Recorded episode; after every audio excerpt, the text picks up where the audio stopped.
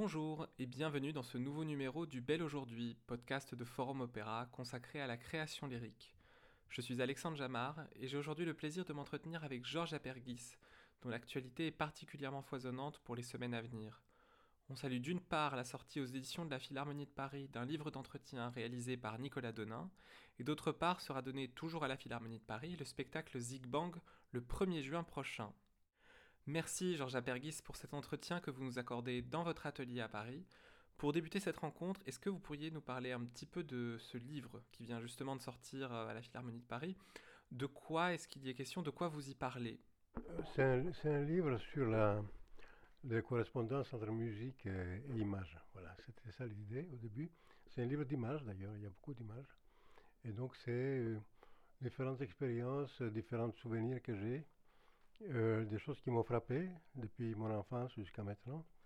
Donc c'est aussi bien des peintures, c'est aussi bien des, films, les films euh, des cartoons ou des, comédies musicales ou des films plus, plus graves, plus sérieux, euh, des peintures, des, des, choses qui m'ont, des spectacles qui m'ont frappé aussi.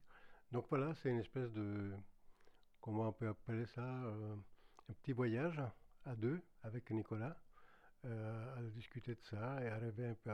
C'est une rêverie.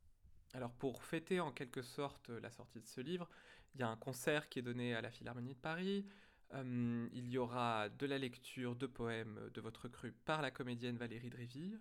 On aura l'occasion d'ailleurs de reparler de ce recueil de poésie tout à l'heure. Euh, la soprano Juliette Fraser interprétera quelques-unes de vos récitations, des pièces emblématiques.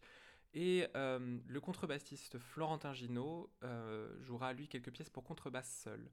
Alors tout cela est bien beau, mais ce concert n'est pas une simple succession de pièces les unes après les autres, vous connaissant j'imagine.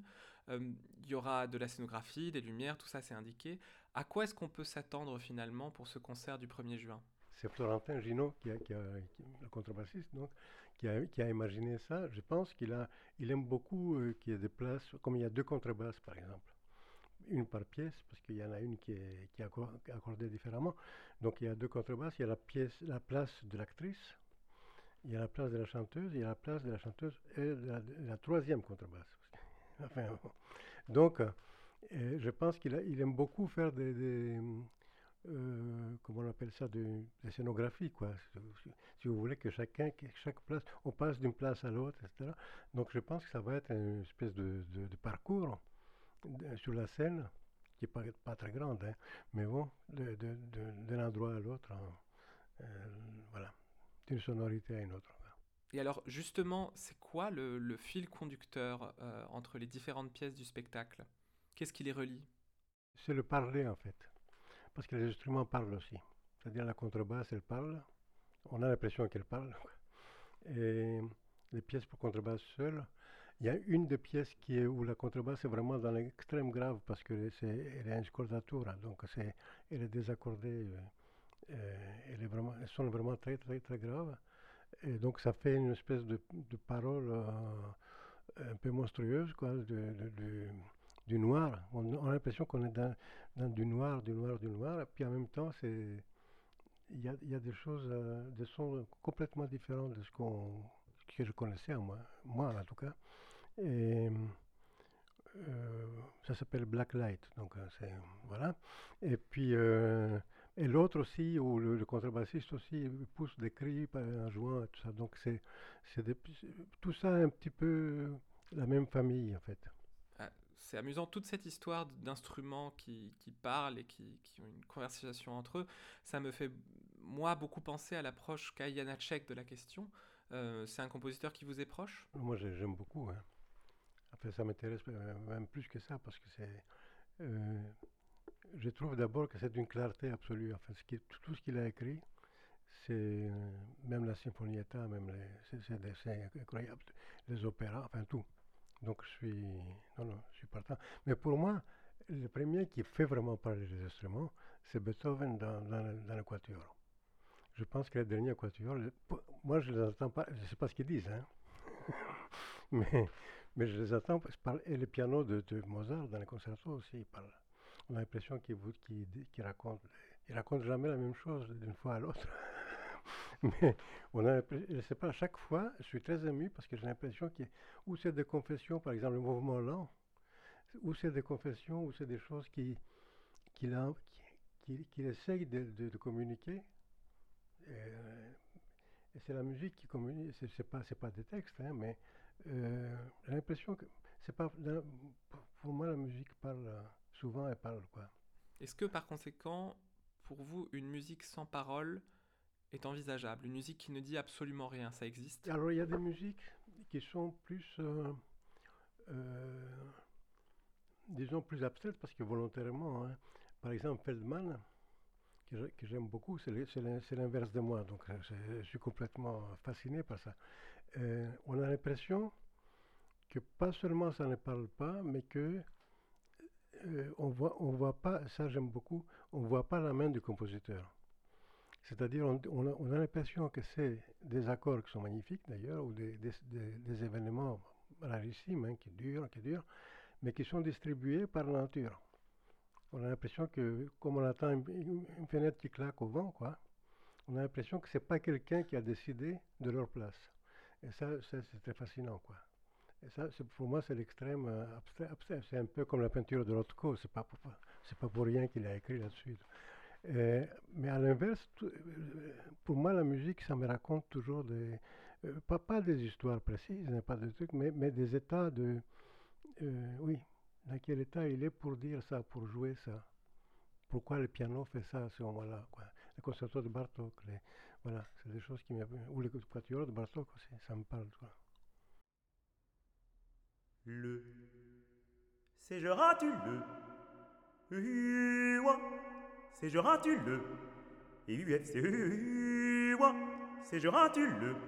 UFC, et UFC, c'est tu le? UFC, UFC, et c'est tu le? C'est moi, c'est UFC, UFC, et UFC, c'est je tu le. U, c'est je tu. C'est moi, c'est UFC, UFC, U, UFC, U, c'est je rate le, UFC, U, c'est U, c'est je rate, c'est U, c'est UFC, U, UFC, U, UFC, U, c'est je rate le, c'est je vois, c'est je rate le, UFC, U, c'est U, c'est je rate, c'est U, c'est je UFC, U, UFC, U, et UFC, U, c'est je rate le, UFC, ouais, ouais, c'est je vois, c'est je rate le, oui, c'est U, c'est U, c'est je rate, c'est U, c'est je UFC, U, UFC, U, et UFC, U, c'est je rate le web, c'est UFC web, ouais c'est ouais c'est je rate le web, c'est UFC c'est je rate, c'est ouais c'est je web, c'est UFC et UFC c'est je rate le c'est web, c'est UFC web, ouais c'est ouais c'est je rate le c'est c'est c'est je c'est c'est je web, c'est UFC et UFC c'est je le c'est web, c'est c'est ouais c'est ouais c'est le c'est c'est c'est je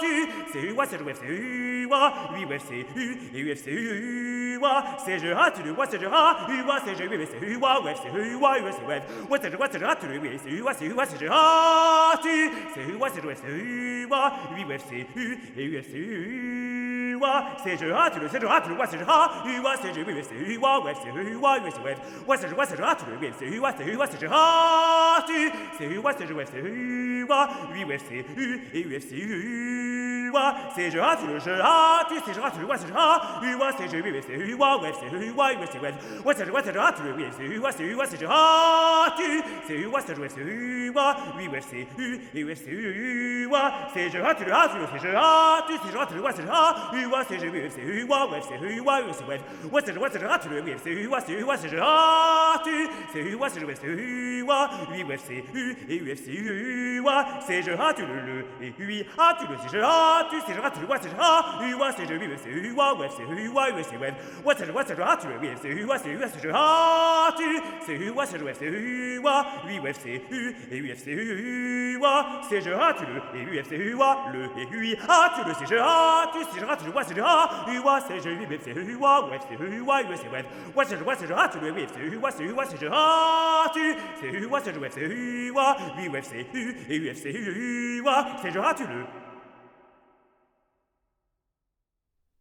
Georges Apergis, euh, si on s'intéresse de plus près à votre rapport à l'opéra, puisque c'est ce qui nous réunit ici euh, sur Forum Opéra, euh, on constate qu'il est assez ambivalent finalement.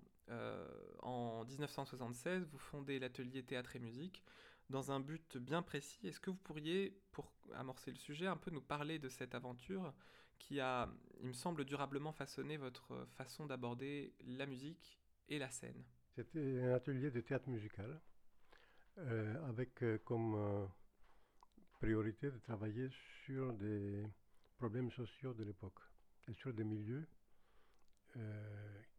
qui n'avaient pas accès à la musique ni au théâtre,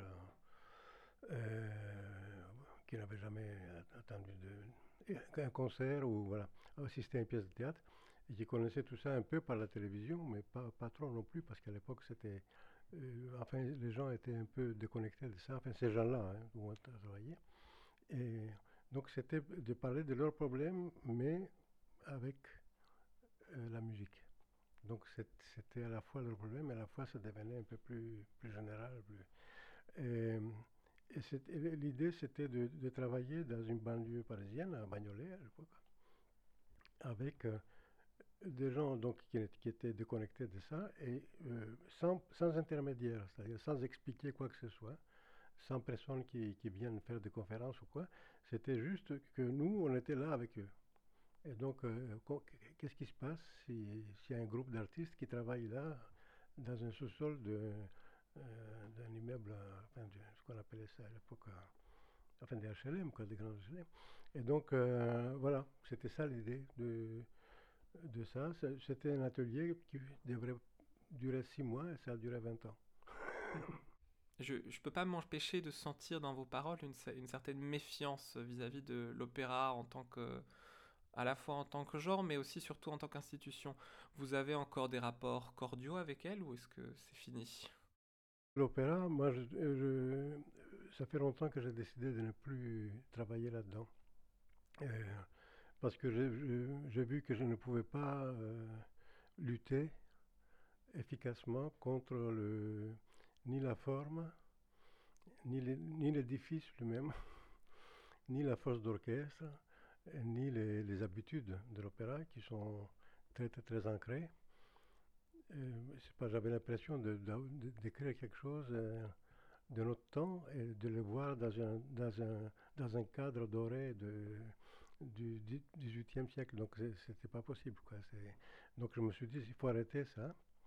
Et je suis content parce que depuis, j'ai fait des spectacles avec très peu de musiciens, pas mal de, pas mal de technologies, d'électronique, euh, pas, pas de décors en dur, pas de, avec tout le monde sur le plateau, avec une énergie euh, euh, de commando, un peu comme ça. Et du coup, ça m'a changé complètement ma, ma façon de faire. Voilà, bah, il y a des collègues qui continuent, qui écrivent, qui, écrivent et qui ont absolument raison parce que ça, continue à marcher. Mais moi, je ne le sentais plus. Je sentais que j'étais en porte-à-faux totalement avec ça. De quoi elle est faite alors cette, cette troisième voie que vous avez essayé de cultiver? C'est beaucoup de, de, correspondance entre, entre la vidéo, entre les, acteurs, entre les musiciens, euh, les éclairages, les textes. C'est quelque chose qui parle de nous aujourd'hui, il n'y a pas de, a a pas un texte précis. Il y a juste des, des sujets. Par exemple, il y a, il a un spectacle qui s'appelle Luna Park, qui est sur la, sur le contrôle, la surveillance, les, euh, comment on se surveille soi-même, comment on peut entrer dans l'espace de quelqu'un. Euh, voilà, c'est pas des spectacles angoissant, hein, c'est plutôt assez drôle. C'est des constats. C'est voilà, on peut faire ça, on peut, être virtuose de ça. On peut entrer dans, je peux entrer dans votre espace sans que vous le sachiez, et puis vous aussi. Et donc voilà.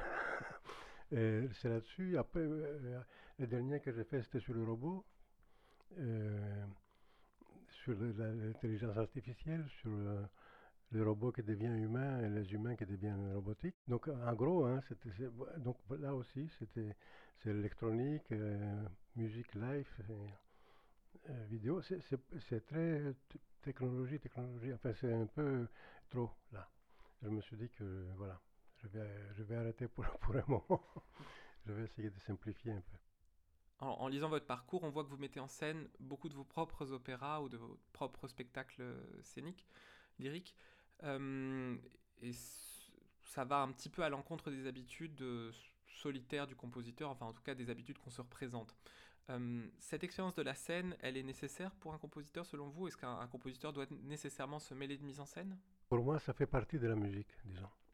Donc c'est une extension de la musique, c'est pas, pas une mise en scène qu'on fait après. C'est-à-dire que le, la musique contient déjà la mise en scène. Il faut juste il faut juste l'aider à, exister. Mais c'est pas, c'est pas, par exemple, c'est pas un livret qu'on met en musique et ah, après on met, on, fait la mise en scène. C'est pas, c'est pas ça du tout. C'est la mise en scène bien en même temps que le montage de la musique.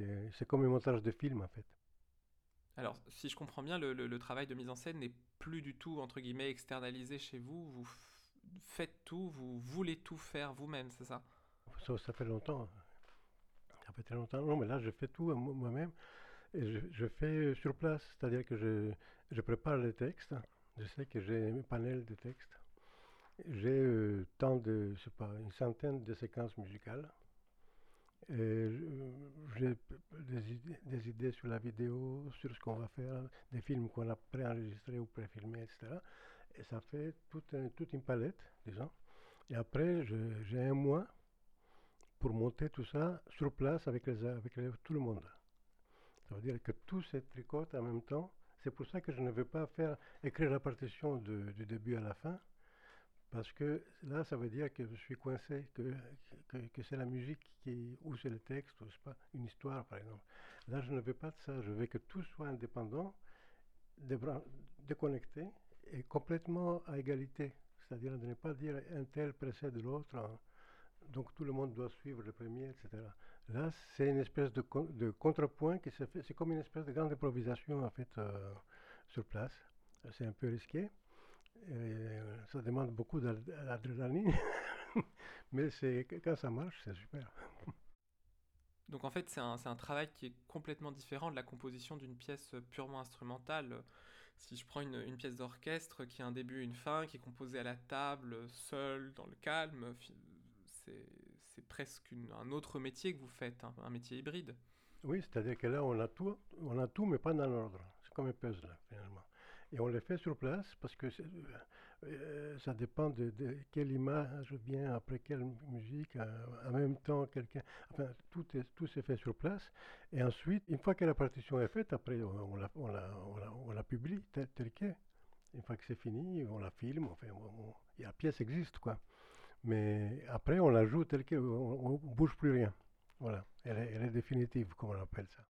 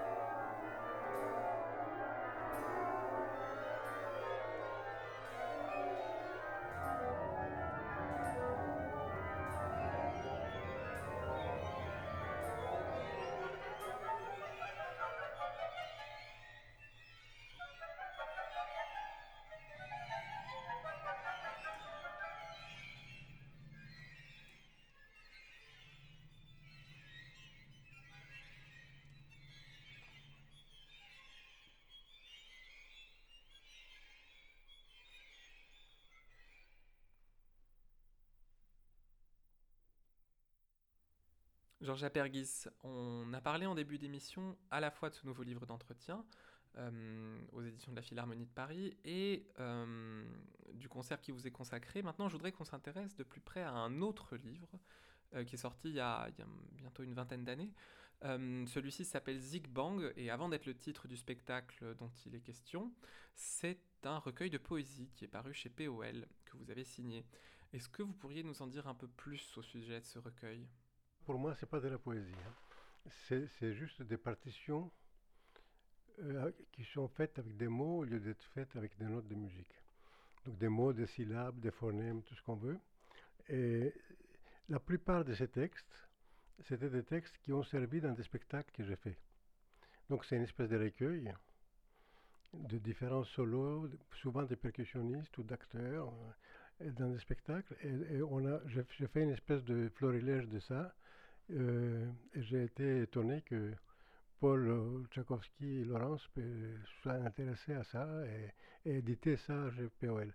Donc euh, voilà, ce qu'on va faire c'est un concert où il y a des pièces instrumentales et aussi des pièces euh, vocales et des pièces à, à, propos de ces textes-là qui sont des textes entre percussion vocale et différentes sonorités qu'on peut inventer. Hein. C'est des jeux musicaux en fait. Donc vous faites pas de différence entre un recueil comme celui-ci et par exemple vos, un opus tel que les récitations. Tous les deux sont de la musique au même titre et vous êtes tout autant compositeur dans l'un que dans l'autre, c'est ça? Oui, ça, ça, fait, ça fait partie d'une des lignes euh, de mon travail, quoi, qui est un travail sur, euh, sur le texte, sur la musique du texte, sur la musique des, du texte démembré, euh, concassé, euh, voilà. Et donc c'est un peu la suite de récitation en fait. Il y a, pas mal de pièces qui, c'est des variantes, des différentes, différentes façons de traiter le, euh, la mélodie textuelle, quoi, disons, voilà, pour aller vite.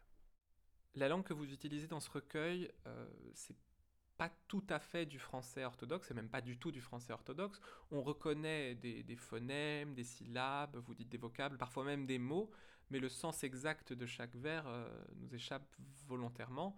Est-ce que vous pourriez tout de même nous en faire la lecture, ou est-ce que ce sont des poèmes qui, qui, se prêtent pas à la lecture, qui ne peuvent pas être lus? Je n'arrive pas trop à les lire.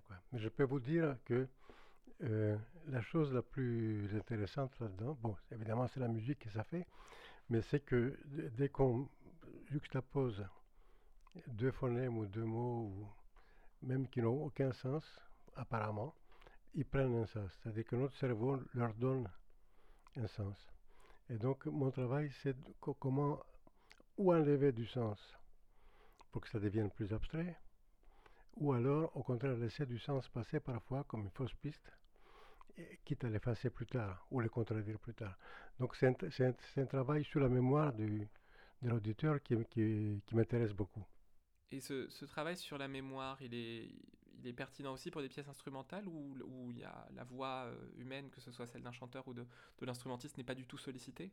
Oui, c'est pareil. C'est-à-dire dès que ça ressemble à un motif dès que, dès que la musique est identifiable, disons, dès qu'on identifie telle, telle, telle, euh, séquence ou telle autre, à partir de là, on peut jouer avec la mémoire du spectateur, de l'auditeur, puisqu'il a identifié la, séquence, elle vient, elle vient plus tard, mais pas, pas dans le même contexte, ou alors un peu changé. Et il peut jouer, c'est un peu comme on joue avec les variations sur un thème classique, en fait, dans, dans, euh, le 19e siècle ou avant. En fait, voilà. Donc ça me permet de jouer comme ça. J'aime beaucoup jouer avec la mémoire. J'aime bien que les gens identifient les choses, même si elles sont difficiles à identifier parfois. Mais j'aime bien qu'il une, oui, qu'ils puissent jouer avec. Alors si je, comprends bien, vous vous efforcez d'entretenir des rapports ludiques avec, avec votre auditeur. Est-ce que cette, euh, cette dimension se retrouve aussi dans le rapport avec l'interprète? Est-ce que vous jouez autant avec l'interprète euh, Est-ce que vous pensez autant à l'interprète que, euh, que à, votre auditeur? Oui, je pense à l'interprète beaucoup parce que c'est une musique qui, qui doit être vraiment investie très fort. C'est-à-dire que si c'est juste lu, ça donne pas grand-chose finalement. Donc la difficulté, c'est comment être dans un état qui fait qu'on entre dans la musique et qu'on la propulse comme, comme une chose organique, qui, vous fait, qui fait partie de vous, et en même temps avoir une certaine distance pour que ça ne devienne pas pathétique ou, sentimental ou je sais pas quoi. Donc c'est là la difficulté. Oui, j'aime bien penser aux interprètes parce que je sais qu'un tel va faire ça, qu'un tel... Enfin, je les connais, donc j'aime bien les prendre aussi à contre-pied, un contre-emploi, comme on dit au théâtre. Donc, euh, oui, qui construisent autre chose. Si on y réfléchit, la, mise en musique de ses propres textes pour un compositeur n'est pas un exercice si courant. bien sûr, ça s'est fait, il y a eu des exemples chez Wagner, il y a eu des exemples euh, un peu plus marginaux chez Debussy, chez Ravel, mais en fait, un peu seulement à l'échelle de l'histoire de la musique. Euh, alors, vous n'écrivez pas seulement sur vos propres textes, parfois euh, il y a des emprunts à, d'autres personnes. Euh, est-ce que le travail de composition est différent quand il s'agit de textes d'autres personnes ou de textes entre guillemets faits maison? Ah oui, c'est complètement différent parce que si c'est un texte, par exemple, qui a un sens, j'essaye même de faire en sorte qu'on attende le sens du texte, sinon c'est pas la peine de, l'utiliser. Et c'est une contrainte pour moi de, vraiment de, pouvoir euh, diffuser ce texte euh, très clairement. Voilà. Euh, par contre, mes textes à moi sont intégrés dans la musique, donc c'est complètement différent. Ils font partie de la musique en fait. Et là, il n'y a pas un traitement, disons, à, faire comprendre un texte, mais ils font partie de, des sons des instruments ou des sons vocaux par ailleurs. Quoi.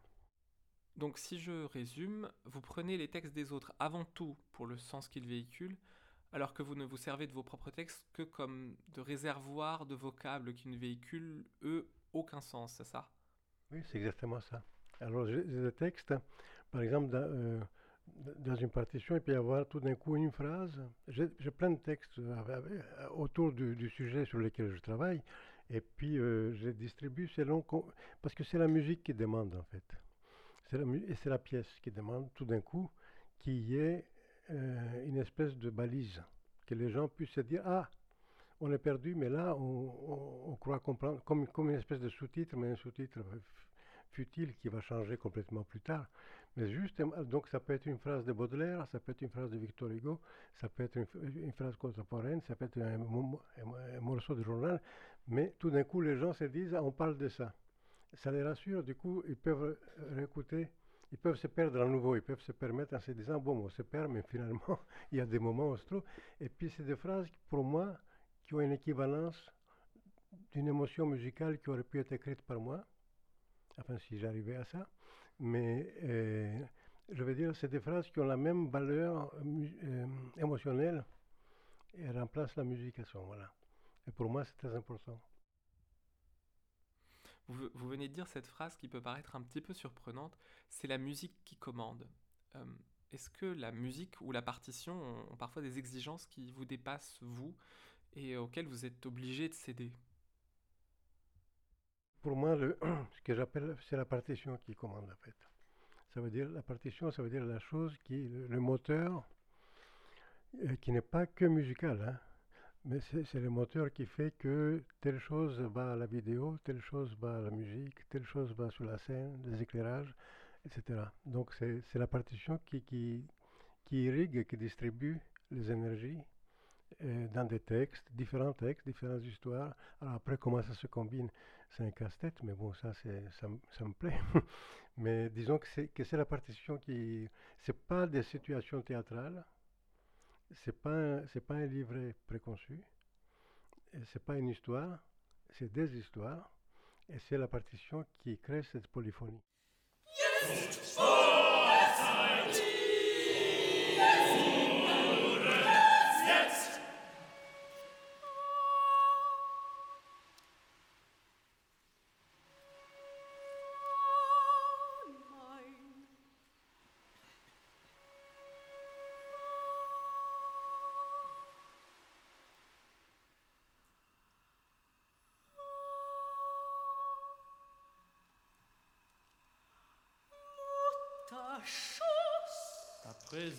Je te lis les mains dans le dos. Parce que ton étreinte me répudie. Avec ton voile de mariée, À présent, je déchire ta robe de mariée. À présent, il te faut crier. À présent, je salis les lambeaux de ta robe de mariée avec la terre que mon père est devenu. Avec ces lambeaux, ton visage, ton ventre, tes seins. À présent, je te prends Ma mère, dans son sillage celui de mon père. invisible. De mes lèvres, j'étouffe ton cri. Reconnais-tu le fruit de ton corps? À présent, va à tes noces. Putain Béante sous le soleil danois. Qui brille sur ce qui est vivant et ce qui est mort. Je vais fourrer le cadavre dans les latrines. Que le palais étouffe dans la merde royale. Ensuite, ensuite, laisse-moi, laisse-moi manger. Manger ton cœur qui pleure. Mes larmes. Ensuite, Laisse-moi manger ton cœur qui pleure mes larmes, Ophélie.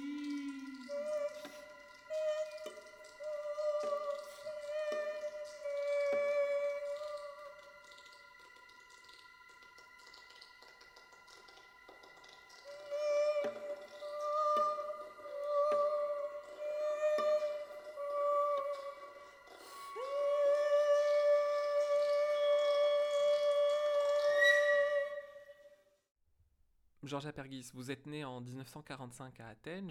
J'imagine que votre langue maternelle est le grec, mais vous ne vous êtes jamais risqué, il me semble, à l'écriture poétique en grec, ni à la composition sur des textes grecs. Je suppose que c'est pas tout à fait un oubli et qu'il y a une raison à ça, non?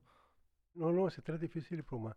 Parce que c'est, on peut pas jouer avec la langue euh, maternelle comme ça. En fait, Euh, le français, c'est comme, une, comme un masque pour moi. C'est comme, un- il y a une distance en tout cas. Donc je peux jouer avec le français, que j'aime beaucoup. hein, c'est, ma langue préférée, je crois. Mais euh, en tout cas, il y a une distance. Les mots n'ont pas la même euh, profondeur. Euh, en grec, c'est, complètement différent. Là, j'ose pas trop y aller parce que les mots sont brûlants, quoi. Ça, raconte, ça raconte des choses très profondes. C'est inhérent à la langue grecque en particulier ou c'est simplement parce que c'est votre langue maternelle et qu'elle rend euh, par conséquent les, les choses trop, trop rapidement personnelles, trop rapidement intimes? C'est les choses de, l'enfance, quoi. C'est des mots qu'on a utilisés. C'est des mots qui ont un sens très, très fort, quoi. Et je me souviens, je, peux vous dire une anecdote comme ça. J'avais écrit une, euh, j'ai écrit une pièce euh, sur Hamlet Machine de Heiner Müller. Et cette, ce texte m'avait vraiment. euh, je l'ai écrit en français. Mais ce texte m'avait beaucoup attaqué euh, en écrivant, parce que c'est un texte terrible. Bon. D'accord Oh, J'écris la pièce, on la joue en français avec euh, un peu de passage en allemand, tout ça. Ils ont été la jouer à Athènes. J'ai pas pu y aller, moi. Et j'ai reçu le programme de la soirée où il y avait le texte en grec. Et c'est terrible. J'ai compris pourquoi ce texte m'avait attaqué tellement fort, parce qu'en grec, c'est insupportable pour moi. Donc, vous voyez, il y a une grande, il y a une grande différence entre la chose un peu comme voilée, disons, par le français, et la chose vraiment brute qui vous arrive euh, beaucoup plus tragique, quoi. On ne compose pas avec les mots de l'enfance, si je comprends bien, c'est ça? Faut pas trop s'y risquer, oui. Merci beaucoup Georges Apergis pour cet entretien que vous nous avez accordé au sujet de votre prochain spectacle Zig Bang, dont je rappelle les informations essentielles. Ce sera le 1er juin 2022 à l'amphithéâtre de la Philharmonie de Paris. On y entendra la soprano Juliette Fraser, le contrebassiste Florentin Ginaud et la récitante Valérie Dréville. La scénographie est signée Olivier de Frocourt et les lumières Marie-Hélène Pinon. Notez aussi la conversation, la Notez aussi la sortie de Conversations imagées, livre d'entretien de Nicolas Donin, qui vient de paraître aux éditions de la Philharmonie de Paris. Et je rappelle donc également l'existence de votre recueil de poésie Zig Bang, donc aux éditions POL. Quant à moi, je vous retrouve pour un nouveau numéro du Bel aujourd'hui dans très peu de temps. À bientôt!